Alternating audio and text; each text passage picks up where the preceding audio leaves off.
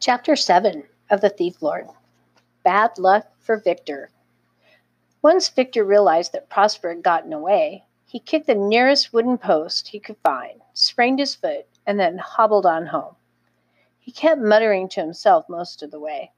People turned their heads, but Victor didn't notice. Like a lousy amateur, he grunted. You just let that boy shake you off like a stupid amateur. And who was the other one? Too big to be his little brother. Darn it, darn it, darn it again. The boy stumbles right into your arms and you let him get away. Stupid idiot. He kicked an empty cigarette packet with his sprained foot, and his face twisted up in pain. Your own stupid fault, he growled. Yes, you've only got yourself to blame. No decent detective chases after children. You could pay for tortoise, toy, blah, blah. Sorry.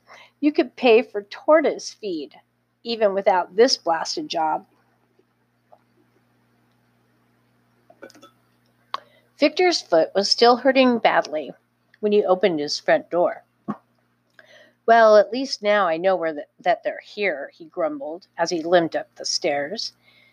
And if the big one's here, then the small one will be too. That's for sure. Once in his apartment, he peeled off his shoes and staggered onto the balcony to feed his tortoises. His office still smelled of Esther Hartlieb's hairspray.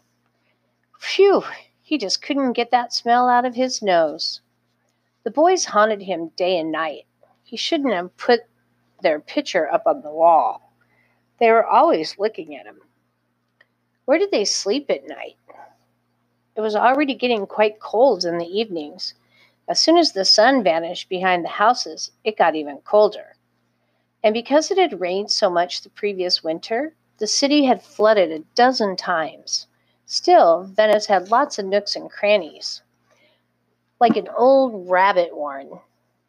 There was always some dry place for two children, some abandoned house, or one of the many churches.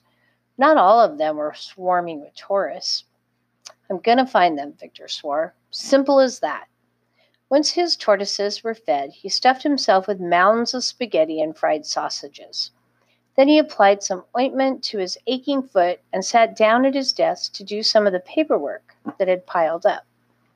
After all, he still had other jobs apart from searching for the two boys. Perhaps I should sit on the Piazza San Marco more often over the next few days, Victor thought. Drink some coffee, feed the pigeons, and wait for them to turn up. Everyone in Venice comes to St. Mark's Square at least once a day. Why shouldn't that also be true for runaway children? End of chapter 7.